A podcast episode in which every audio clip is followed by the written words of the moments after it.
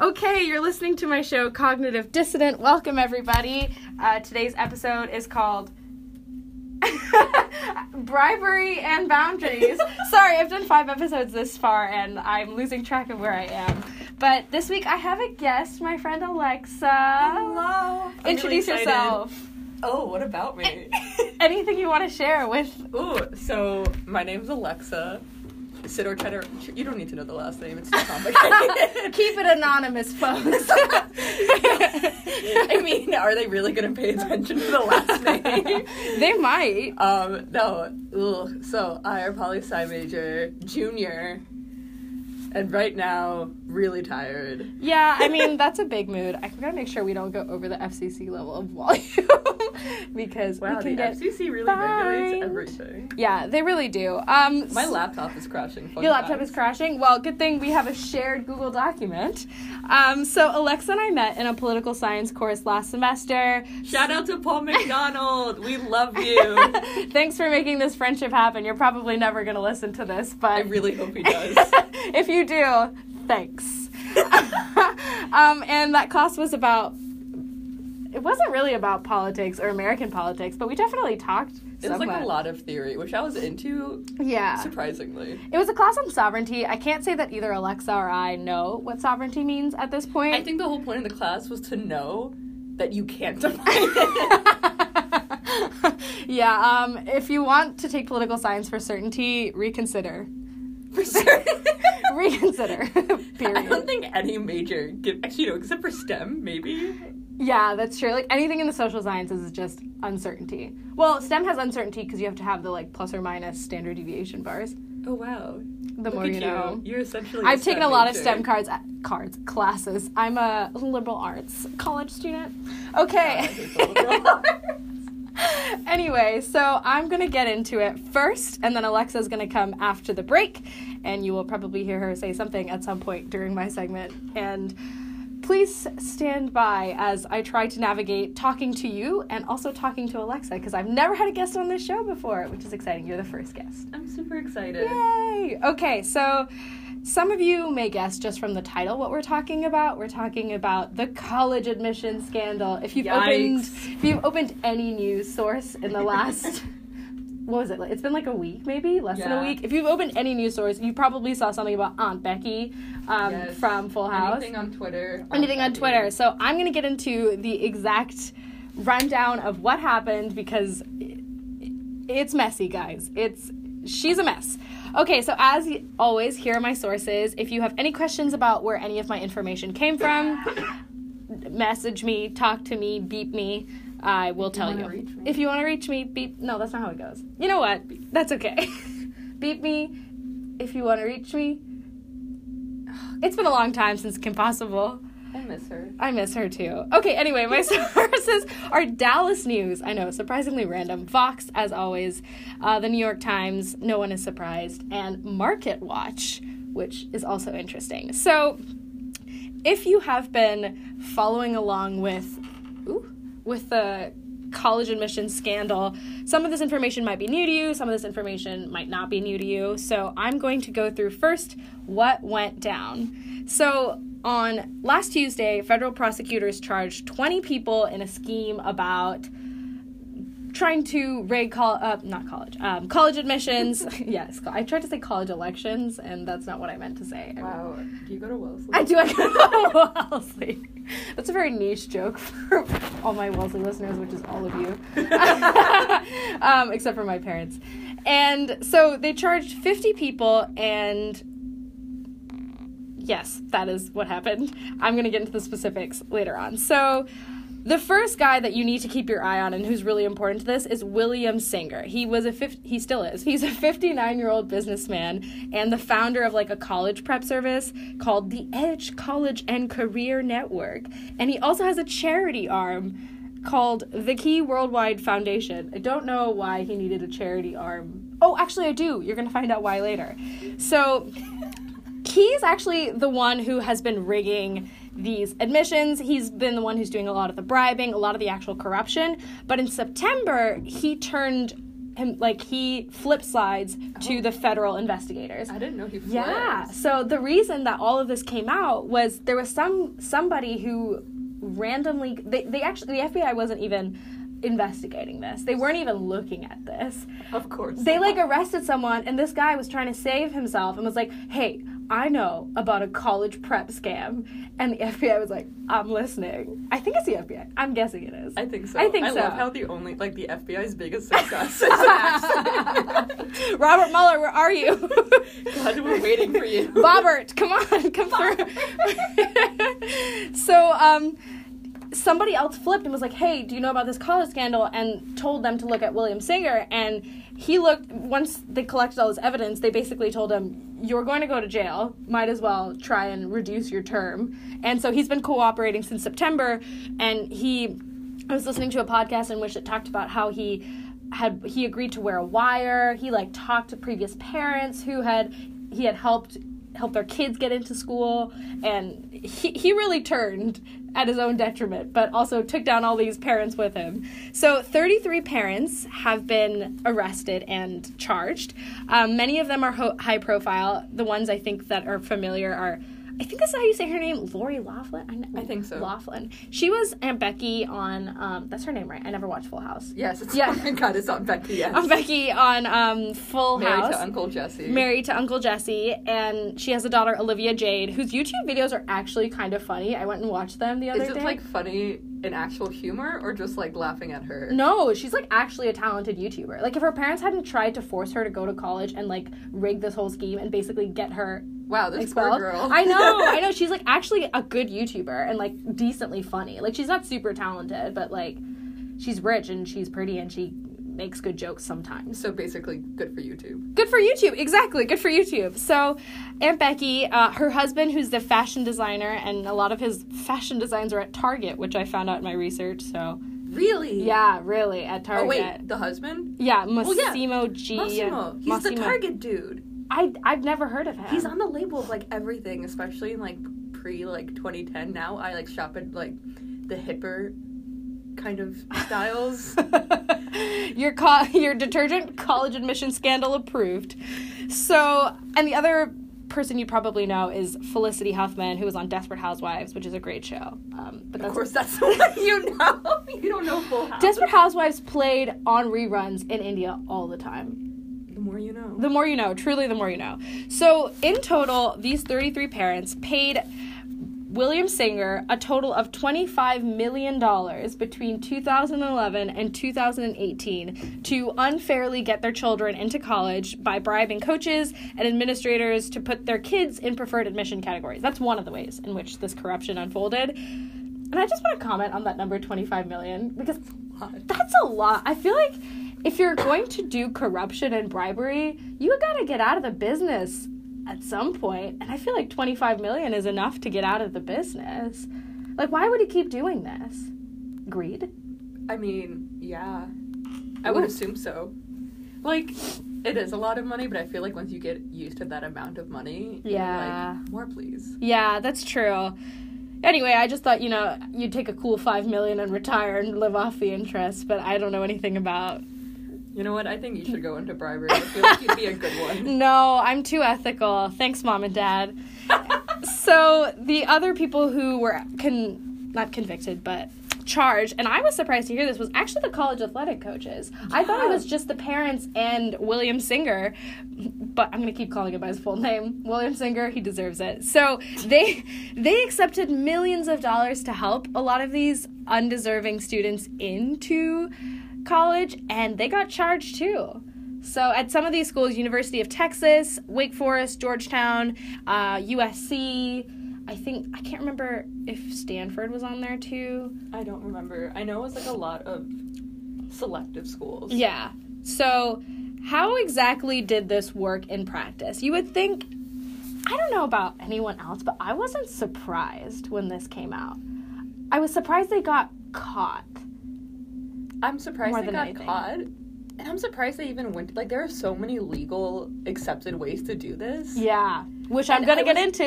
No, but I was like, okay, maybe I'll say this later, but like, I was listening to an NPR podcast because I'm a big podcast fan. Yes. And they were just talking about how like this is not for the one percent. This is for like the top five percent because Yeah. they can't afford to donate a library wing. Yeah, that's a really good point. I didn't even think about that because six million dollars feels like a lot to us regular plebs, but to someone who's part of the one percent, it's probably nothing, and they can buy a building to get their Yeah, exactly. school.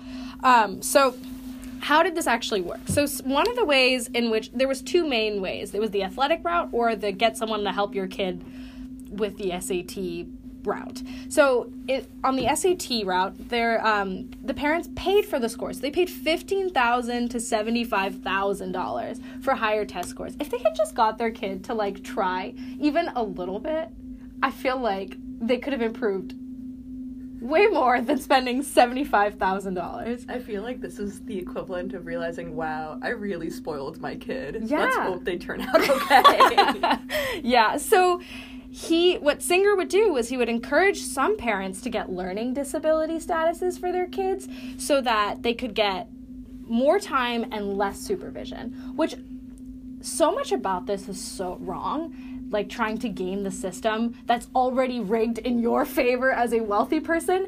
But oh, God. this especially this especially pissed me off when I was reading about this because there are people like a lot of people who really need those disability waivers. And by doing this there's going to be so many people now who are going to point their finger at that and say oh well look disability like people don't really need it. It's just going to be used. It's the same way people point their finger at affirmative action. The thing that's so frustrating about both of both of those things is that if you really look at the numbers, the amount of people getting in from legacy or from the Mhm. scandal are so much more than people with sincere learning disabilities and people with Yeah. affirmative action. Absolutely. It's ridiculous and makes me so mad. So, another way, so you might think, how exactly are they paying for higher test scores? It's very standardized. You do the test, it comes back to you, you cry a little bit, you start over. But maybe the crying was just me. So, It was not. so with these regular with these disability waivers what they would do is that they could either get someone else to take the SAT exams for the student they would sometimes get like a grown man or a grown woman to go in and take the SAT How does that student work? Because they have less supervision Oh, that makes more. I'm like thinking, who is going to look at this grown person and be like, yes. they deserve to take the test yeah no and not only that but they would pay the proctors to be in on the scheme. So the proctors would either come over and help the students to the right answers or later on would review the tests after they had been submitted to the proctor and correct the test answers. And the interesting thing about this is many of the kids didn't even know that their answers were being changed. Okay they know if like a grown man is taking their test but they don't know if like someone is changing their answers Those are the kids that I kind of feel bad for, like thinking, Right. Maybe they thought they got in on their own merit. Yeah, but but they definitely didn't, and they. Maybe they figured it out. Who knows? Maybe they're smarter than Yeah. we give them credit for. That's true. That's true. I guess. Yeah, I, but if you don't know that someone rigged or messed with your SAT test, how would you think? Like sometimes you might just think you performed really well. I don't know, but I'm thinking if you got into like a really good school, you're like, actually no. Here's the thing. I sometimes joke that I am an administrative error at Wellesley, so I think, like, just kidding. I take everything back. okay, well, the other way that they would get their way into college is through sports, which I read an interesting Vox article when researching about this, which is yes, this sports thing is a problem, but another problem is the amount of importance that colleges give to sports. Like this, they wouldn't even be able to exploit this like weak link in the college admissions whole institution, which there are a lot of weak links, if colleges didn't privilege like athletes getting in over everyone else. And I'll get Yeah. into more why that's important because there are like race dynamics involved in that.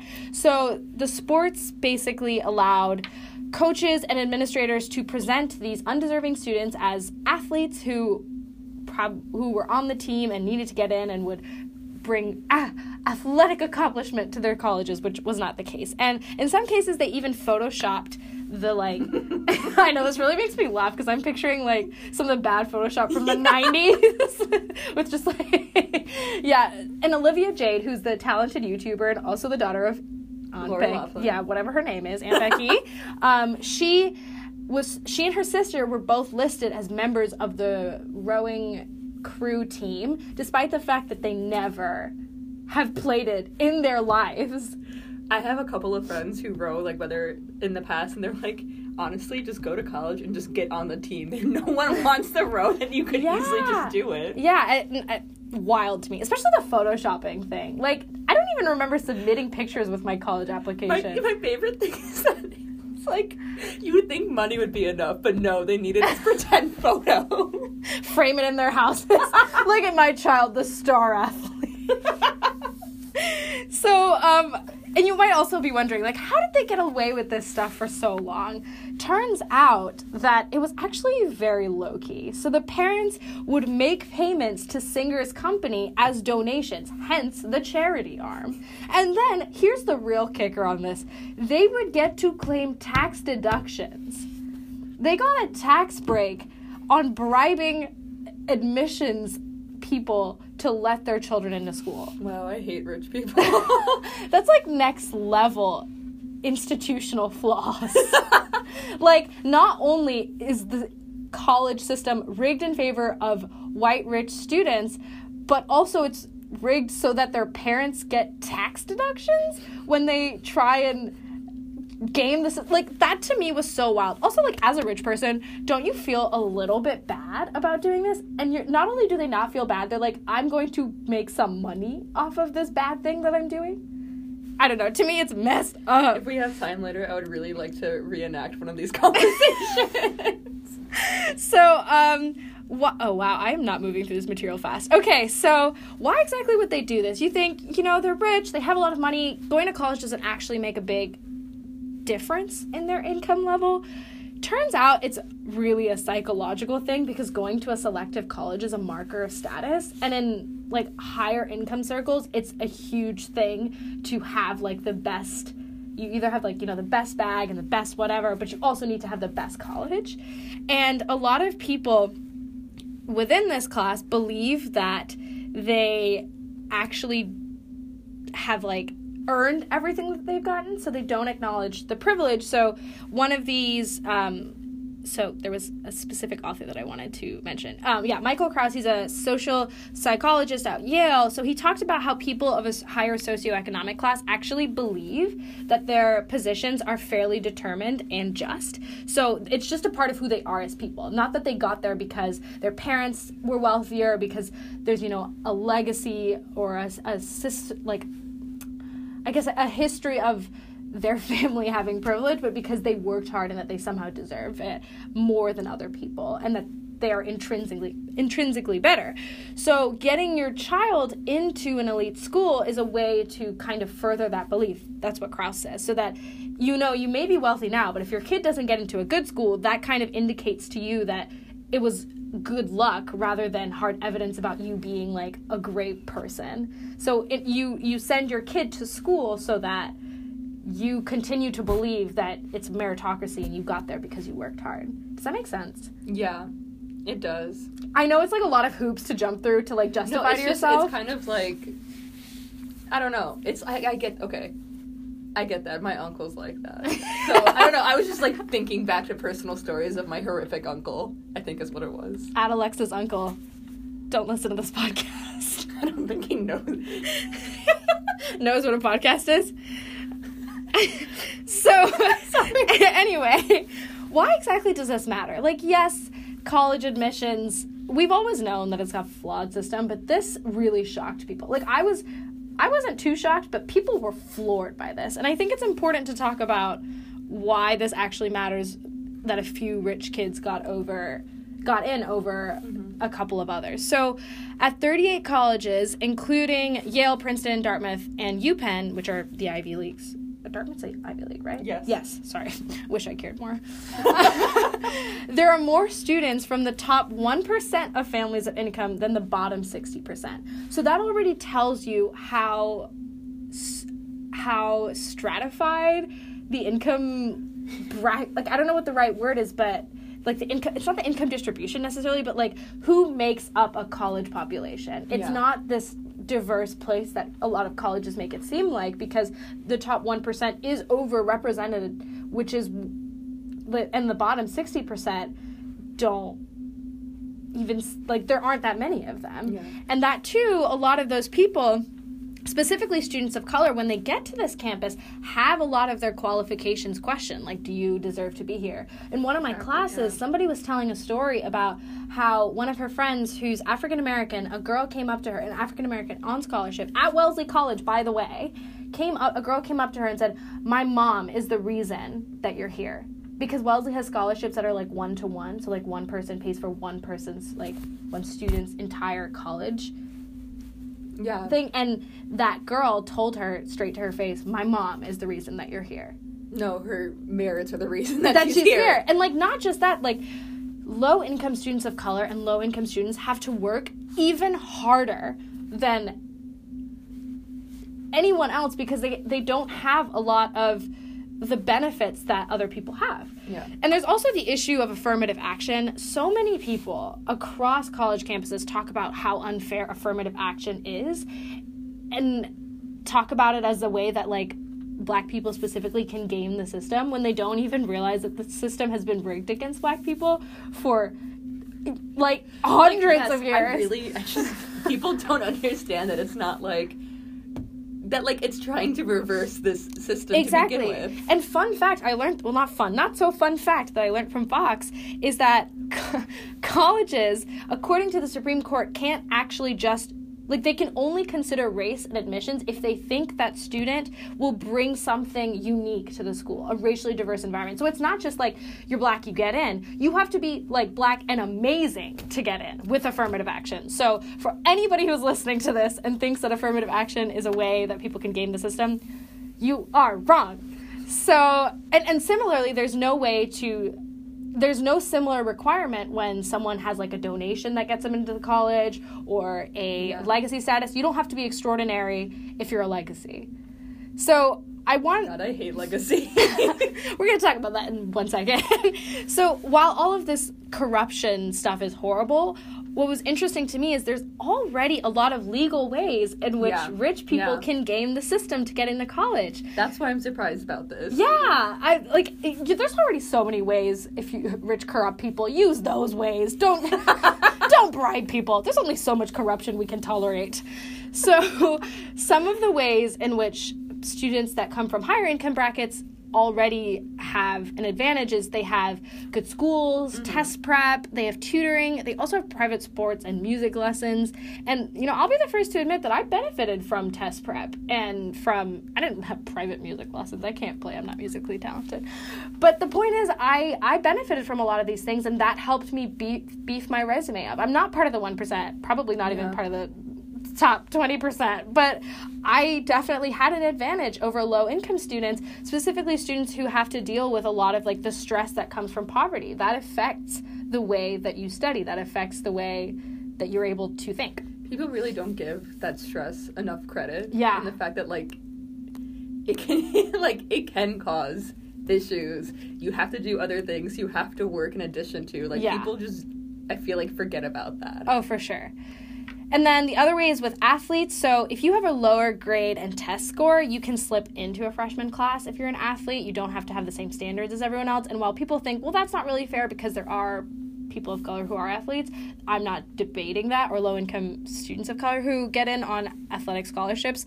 Um, but Vox, according to Vox, a lot of the students who benefit from the privilege towards athletes are already white and already well off, and they're able to. Of course. I know, course. I know, and they're able to obtain that uh, athlete status because they've had years of tennis, golf, and lacrosse training.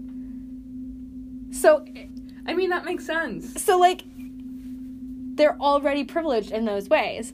And the last way, which was I just want to throw a little shade right now at Harvard because their You donation their donations policy is ridiculous. They keep they keep a there was recently a lawsuit against Harvard because they have a list of secret applicants who are relatives of major donors and while it isn't clear if they all those students get in the donor list acceptance rate is 42% Harvard has an overall accepted percentage of 4.6% for uh, all us regular plebs. So,